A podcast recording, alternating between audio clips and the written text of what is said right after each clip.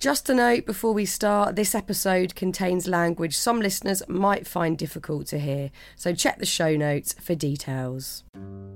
Hello, I'm Fearne Cotton, and this is Happy Place, the show that celebrates every facet of what makes you, you. Today, I'm chatting to Billy Porter. I know that what I'm doing and the work that I'm doing is necessary, particularly right now, being black and queer with a platform to speak truth to power. And when I was growing up, there was a thing called protest music that, you know, I haven't seen a whole lot of. This time around, the regressive son, you know, we win, love always wins, and all of that.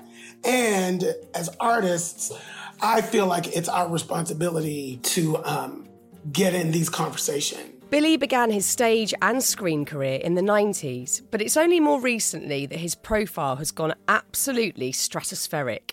He's released a brand new single called Broke A Sweat, and it was really eye opening to hear in this chat how different his experience of making music this time round has been compared to when he started 30 years ago. I spoke to Billy while he was in New York just last week, and we talked about why he feels artists have a real political obligation to speak out if they can.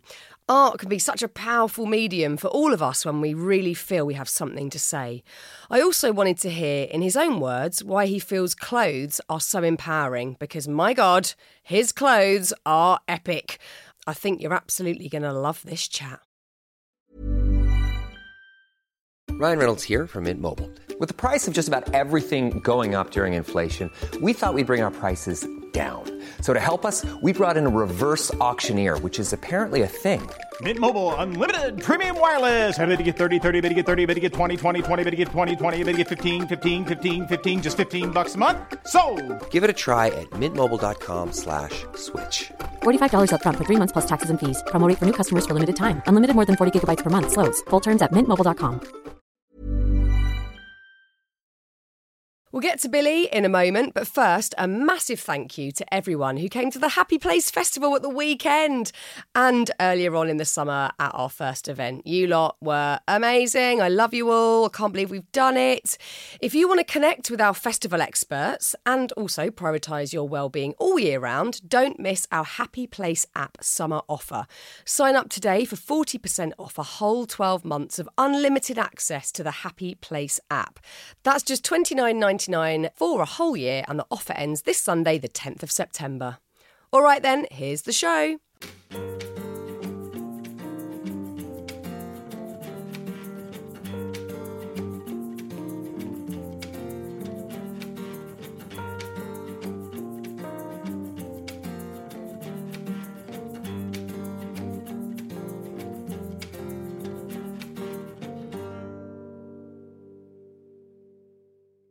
Billy. Good morning. It's morning for me. It's not morning for you. How are you? Yeah, where are you? I'm in New York today. I was in LA over the weekend and I'm back in New York City. I just missed you because you were in the UK and I would have loved to have seen you in the flesh. I was. I was. I'll be back to the Oh, UK, good. And you'll see me in the flesh when I come back. How back. was your London trip? You you like the UK, right? I do. I really like the UK. I like my trip was amazing. You know, Baby was a dancer. One of my singles went number one on BBC Two Radio, which I'm told is like the biggest pop station in Yeah. Europe, which is amazing. Uh, for, you know, a man of a certain age who is really defying the odds and you know really thriving and succeeding in spaces that are generally reserved for children. You know generally people enter the music industry as children and then they grow into legacy artists. I have lived a full career and life and i'm sort of entering the market re-entering the market as an adult. And so my trip over there was really beautiful because I was able to see people face to face, talk to people face to face, really get in the space with people, you know, so that you all understand who I am. I think one of the greatest parts about being a recording artist is that it's you, it's me. You know, I'm also an actor, so I play characters and people fall in love with characters that aren't actually me, you know, and so it's been amazing. I just did a, 25 city tour back in May and it was amazing to be back in front of audiences as myself and to really be able to speak from who I am and where I am and what I believe in and all of that stuff. So yeah, I love London. I'll be there. yeah. Well, we I think everyone in the in the UK loves you. We we absolutely loved you being here, and it's great that you've got new music and your new album coming out. And it is so interesting. Well, like, there's two things I want to talk about here. I think the first is yes, you know, we all we all know the music industry is incredibly young. If it, it seems to be getting younger by the year, you know, we have got sort of kids Yeah. releasing records, and I think the message that that puts out across the board, whatever career you're in, is that that's where your peak is. Your peak is when you are, you know, mm-hmm. teens, 20s. 20. And actually, you're totally disproving that one and saying, no, you can do whatever you want, whenever you want. And we need to hear that message more. Yeah, and we need to see it more often. And so therefore the gatekeepers have to be more open to when it's necessary. You know, I know that what I'm doing and the work that I'm doing is necessary on all fronts, particularly right now being black and queer and out and at the forefront with a voice, with a platform to speak truth to power. We're there again. We're there again. And when I was growing up, there was a thing called protest music that, you know, I haven't seen a whole lot of this time around. This time around, the regressive son. This time around, the conservative taking over, you know, trying to take over everything. You know, because the world, it, it's been, it's in a circle, the circle of life. So, like, you know, it's always going to come back around. You know, we win, love always wins, and all of that. And as artists, I feel like it's our responsibility to um, get in these conversations and make a difference. Toni Morrison speaks of it. She, I'm paraphrasing, but she says something like, um, "This is the time when artists go to work. There's no room for shame, no need for fear. We we write, we speak, we do language. This is how civilizations heal."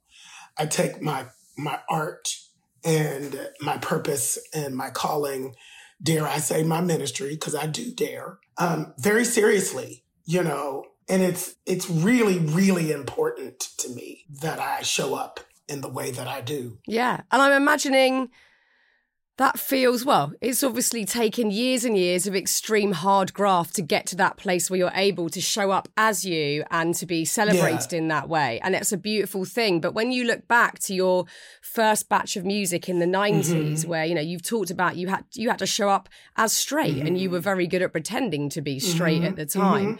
Looking back at that era, how how do you feel? I am really happy that it didn't happen for me at that time.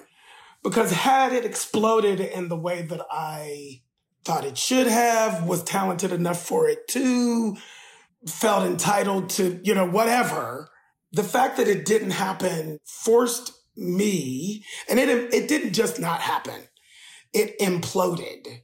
You know, it was really, um, emotionally violent for me, the end of that first deal.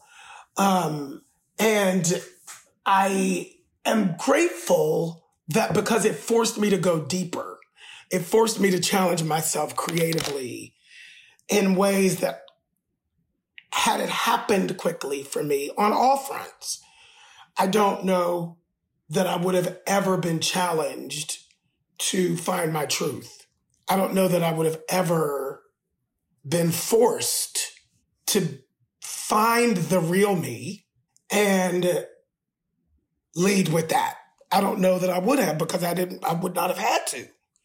You know what I mean? Yeah, timing is is key, isn't it? We have to trust the process, and it's often terrifying to do that. Terrifying. I'm really interested in getting to this place where you're able to really feel that you're being authentically you? Because we hear this thrown about all the time at the moment, like, be authentically you. And a lot of us will go, how? I don't know who the hell I am. You know, how how did you start to peel back those layers? How did you know you were moving in the right direction to liberate yourself, to be truly you? Well, that's a really interesting question. And it has different answers. First of all, I always knew that I was gay.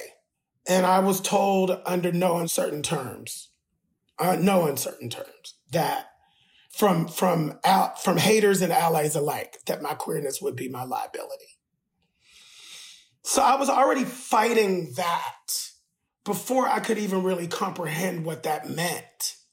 I was already labeled a faggot at age eight, you know, before I even knew, like, I, it was like, I don't, and before, before the people who were labeling me even knew what it meant.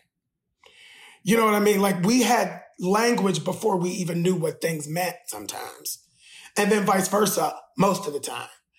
But this gay thing, this queer thing, this faggot thing was always at the forefront of everybody's lips. So to have that and then to have this extreme talent, my singing voice at that time that everybody responded to. And it was as if it was, ma- it was like magical. When I sang, the venom and the hatred over my sexuality went away. So it was confusing while simultaneously empowering. It was like I was empowered to dive deep into this creative space in order to protect myself, protect my life, protect my, like, I, I, I had to protect myself. So my voice became my armor. My voice became my weapon to fight back. My art became those things. Well, do you know what? I think it's so interesting that, you know, you were quite literally sort of singing to survive, which yes creates yes. a lot of confusion when you've got this gift and you know that you can sing and it's inherently there and it's yours but it's not all pure joy just singing. You're singing for survival. So that's really complicated. It's not just something that you can mm-hmm. leap into joyfully, like, I can sing and it feels amazing.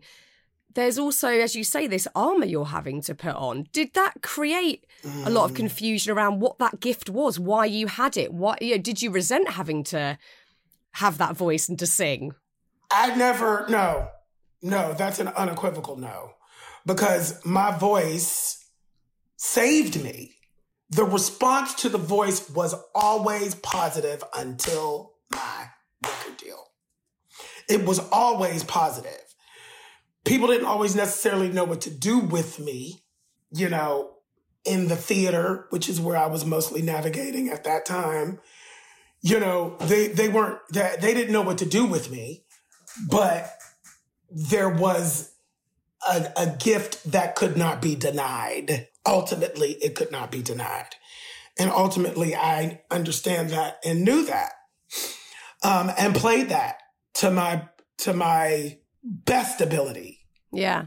So I, was listening to you doing an interview, I don't know how long ago it was now, but you were talking about your 30s being challenging because that was a point where you decided you wanted to show up to auditions or to jobs as you and to stop suppressing your sexuality or trying to be something that you weren't. And that was a challenging period because the work seemingly dried up at that time. How mm-hmm. did you navigate that and keep your self worth intact? Well, I did a lot of therapy. I did a lot of mindfulness, you know, work.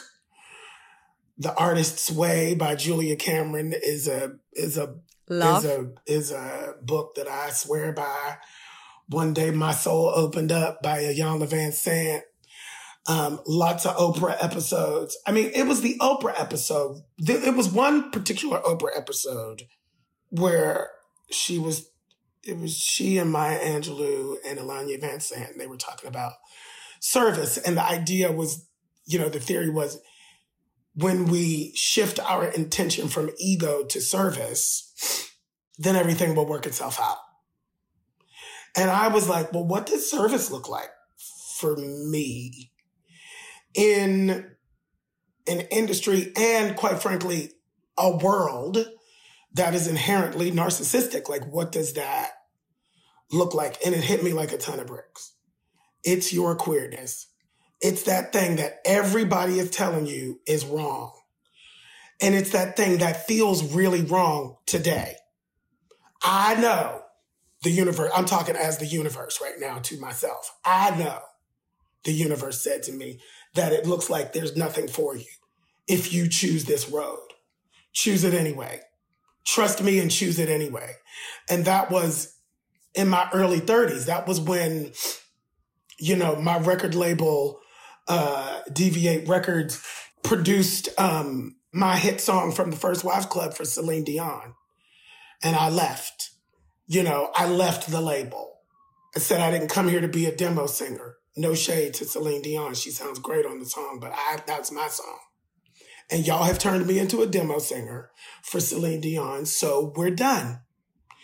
And I moved to Los Angeles and I went into my, what I call my valley period you know, because I was doing two things at the same time. I was walking away from the theater as I had known it because all they would cast me in were, you know, roles in musical revues, you know, where I'd come out and sing the roof off the joint and no character, no humanity, no dimension, no nothing. So I was over that. And then the record deal imploded at the same time for various reasons. The Celine Dion thing was the straw that broke the camel's back, but I knew that I had to extract myself from these things that were not serving, these spaces weren't serving me. And I didn't know if they ever would. And I knew that I was going to have to create my own space. I didn't know what that looked like, but I knew that I needed flip a change to be able to just like jolt myself into doing something different. I'm kind of in that space again right now. Yeah, sometimes, well, sometimes whether we like it or not, we have to jump into the void. And yeah. again, I guess it goes back to that thing of like trusting, trusting the timing, trusting that things, even when they feel like they're kind of going off track, are going in a new direction. But you, you had, I don't know if it was exactly the same time, but around this time, you also lost your voice to acid mm-hmm. reflux. Now, mm-hmm. hearing you already talk about the fact that your voice was your armor. It was mm-hmm. you were singing for survival. To lose that gift must have been utterly terrifying. It was terrifying and uh, um, inspiring, motivating at the same time because I had been, I'm a manifester. I believe in manifestation. So I had been speaking my specific desire into the universe, which was I am more than my voice, actually. It's not just about my voice. I'm more than my voice. However, I was too afraid to step out on faith in without leading with my singing voice first, without leading with that. I was too afraid to not lead with that. So it had to go away. So I would be forced to not lead with that. Be careful what you wish for. Be careful what you ask for. I asked to be seen as more than my voice. So I had to do the work that was required to achieve that distinction. Mm. Did you also feel that there was some sort of emotional resonance? You know, not just there being a physical problem, but could you sense that your voice disappeared because there was something that you needed to say or you wanted to say yeah. or you couldn't say? Yeah all of those things, all of those things, it was like, when you come out of this, who are you going to be? Mm. Are you still going to be trying to please everybody? Are you still going to be trying to be something that you're not so you can what? Be famous? Okay. Once again, that's all ego. And as an artist, as a real artist, I've had to navigate that space a lot and discern what is ego versus what is calling. and how to choose the latter and um, snatch that ego shit back. Yeah. You know. Yeah. It's the it's the trickier but much more interesting route because as you said at the start of the chat, you know, the this world that we move in with whether it's, you know, music or the stuff that I do, it can be incredibly narcissistic. So to choose the route of service or calling is a much tougher route. Going down the ego route, it's easy. We can all go and court fame and the sort of superficial elements of it easily enough because the framework's there. But to go down the other route, that's a longer, harder road to take. But I guess once you know, there's no other option. Well, yeah, there's no other option. And for me, it was the only way because my purpose here is something different on this earth, right? My purpose is different. It, when you are successful in show business, sometimes, particularly in front of the camera, the, the performing talent, sometimes the byproduct of that is some sort of celebrity, some sort of fame. That that's a byproduct. And what I'm grateful for is that I learned early on that's not the reason why you do what we do. Sometimes it's a byproduct, but I'm going to be doing it anyway, whether that celebrity and that fame and that money set for life kind of situation comes or not. I'm going to be doing this, whatever this is anyway. You know, that's a real artist. Yeah. And it's led you to do some incredibly interesting projects and obviously you've gone on to have just the most sensationally diverse career, dynamic career. There's so many different moving parts to what you do. And during Yes, thank well, you. It's, it's, for it's a that. beautiful thing, but you know, during that period, I'm guessing which was challenging, to then move into this this era where you're doing these incredible musical theatre roles. Obviously, you're now you have a new album coming out, but also some seriously interesting TV work. Mm-hmm. I find it very interesting because as an actor, you have to go through these motions and you have to draw on emotion, which can be incredibly painful and hard to relive things or even reenact things that feel slightly familiar. How has that helped you heal? Has that helped you get to a better cognitive place with the things that you've experienced? Um, the short answer is yes. You know, I feel like Kinky Boots was healing for me because, you know, the character of Lola forgives her father. And I had to forgive both my fathers. So the act of practicing that through role every day got me to the other side of something. You know, I was so happy that somebody was finally taking me seriously as an actor that I had no idea how triggering it was, what it was doing to my body and to my emotional space. Because as actors, the body doesn't know the difference when we put ourselves through this stuff. So, you know, I was HIV positive playing this role of a character who is HIV positive and I hadn't told anybody. I mean, I told my sister and my closest friends, but I hadn't even told my mother, you know? And so I was going to work every day, reliving the 80s and 90s, which was nothing but trauma. I was a kid. I lost more people by the age of 21 to AIDS than my 85 year old grandmother had. Um, you know, we fought for our lives. I came out at 16 in 1985. We went straight to the front lines to fight for our lives and we won. The antiretroviral drug came out in 96 and true to American form, the whole thing was erased like it didn't happen. You know, we like to act like shit doesn't happen in America. I don't know about the rest of the world. I'm only paying attention to America because this is where I'm at. I think y'all have a few issues over there too. Come on, somebody. Brexit. Yeah. Come on, somebody. I don't think I don't Like, think it's, it's much better the- anywhere. Well, but I don't think it's much better anywhere. And it's so interesting to me that like, you know, because these these these shining cities, these shining cities on the hill, these countries that we live in, manage to like it's like, oh, we're so powerful and we're so great, but America's built on slavery.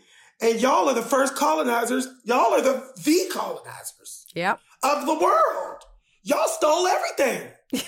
Yep. And you're and you're just it's like as you get older, and this and this relates to my art.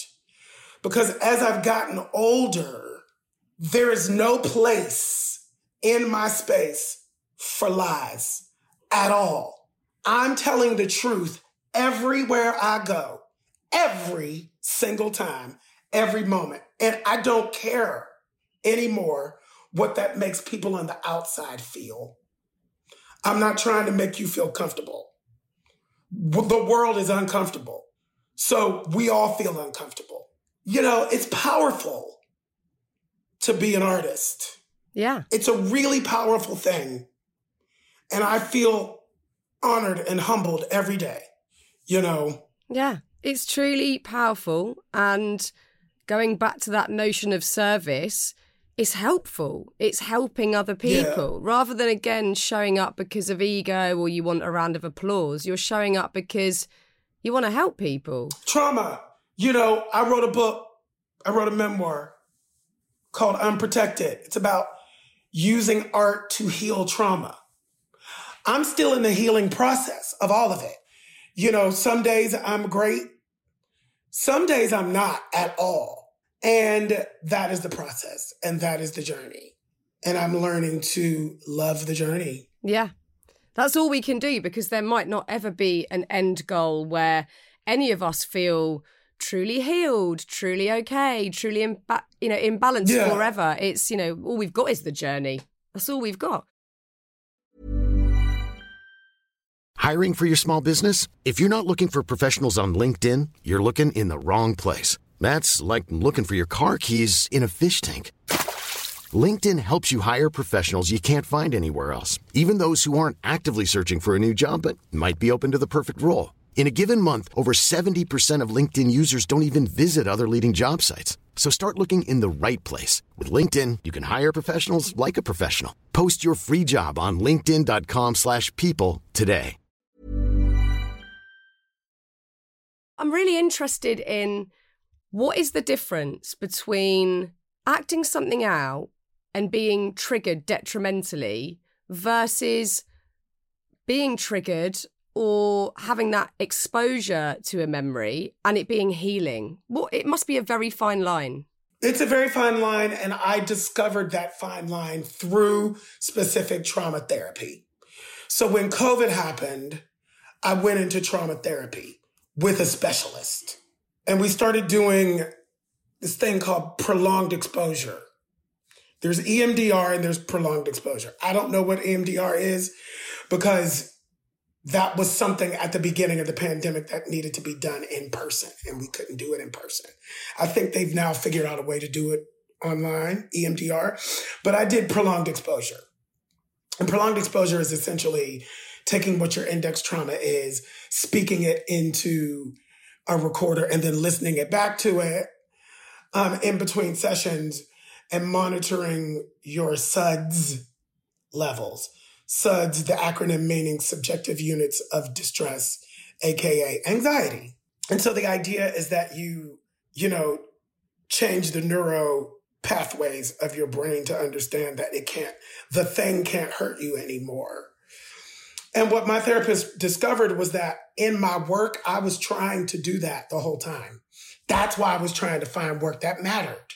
And not just the teen angel in Grease, and not just, you know, Smokey Joe's Cafe, and not just, you know, not just like random frivolous stuff, but like give me, you know, I saw Angels in America. Tony Kushner's Angels in America by myself, 1994, the character of Belize. You know, it was the first time I saw a human being, a queer black man reflected back at myself. Jeffrey Wright played it so beautifully. So I always understood that my art was healing. Hmm. I mean, if you if you end up in a, a theatre role or a TV role, film role down the line, whatever it is, and you know that the subject matter could be triggering, ha- knowing what you do now about exposure therapy and trauma therapy, what would you have in place to ensure that you could move through that role as peacefully as possible? Probably double therapy a week, probably double trauma therapy a week. Yeah. that the producers pay for. Of course. Too bloody right. Too bloody right. You're giving them your heart and your soul. That's the it's the least Yeah. they can do. Yeah. But it's a big deal. It's a big deal to go through it. And is is therapy something that you still regularly do, whether you're working on something triggering or not? Yeah. Yeah, yeah, yeah, yeah, yeah, Yeah. yeah, yeah, yeah, yeah, yeah. Always. Yeah, yeah, yeah. Always. I'm trying to stay sane in this crazy ass world. honey. Yeah. I hear you. I gotta go talk to somebody about it, Mm. baby. Same. I hear you. Same. I, I find the, the trauma therapy aspect of things so interesting. I've talked to countless people who have tried all different modalities and different things work for different people, but it is so wonderful that the brain has that neuroplasticity to create new pathways to change how we react to things around us. I've done EMDR. I actually did do it online during the pandemic and I found it You did. So they, they did found out how to do it. game changing. Yeah. Do you have the tappers and stuff? I do you know what? There was either you could do the eyes across the screen, which I couldn't get on with. I even I hate Zoom altogether, but so that was too hectic. So I did this bilateral tapping.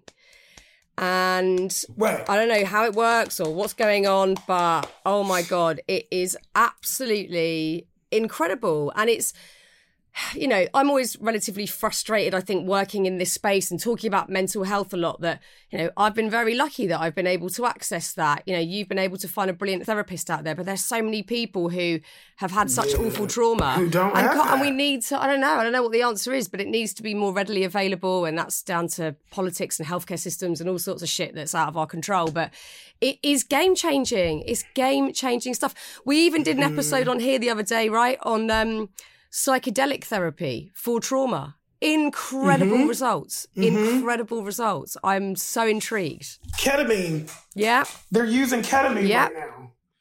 Um, and and you know, as a club kid, I'm just gonna make myself. Please do. Yeah, you do it. It's more than good. um, you know, as a club kid in the '90s, and you know, I partook in recreational drugs, and my favorite was Yep. ketamine. And I was like, and now that, and now it's, and it's like, oh, all right, that kind of makes sense. A bunch of my friends are doing like ayahuasca, all that stuff. I don't Yep. know. I'm thinking about, you know, some of their stories are not the greatest. Yeah. I don't hear the greatest stories. Makes me a little nervous about the the throwing up and the purging and all of that. But I guess you know we'll see. Yeah. I'm trying to just be as healed as possible. Yeah. The ayahuasca one for me, I think, sounds too intense, but I think psilocybin, maybe some of the other slightly more gentle ones could be extremely interesting. Hey, I also wanted to talk about an, a recent Instagram post of yours that I absolutely loved, where you were with your stylist Ty.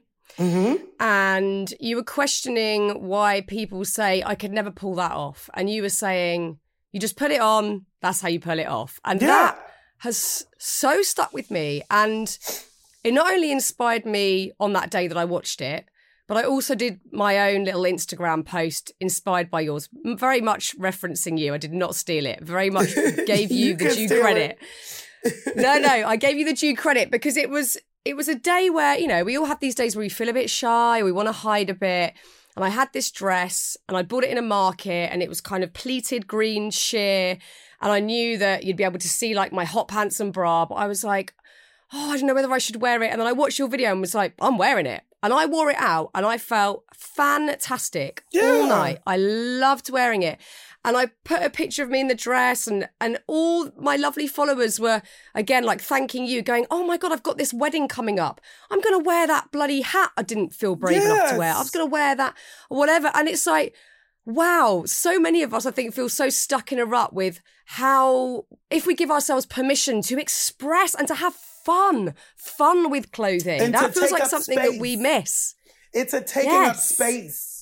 You Yes. know, because we live in a world where the power structure is meant to silence anything that doesn't fit into the status quo.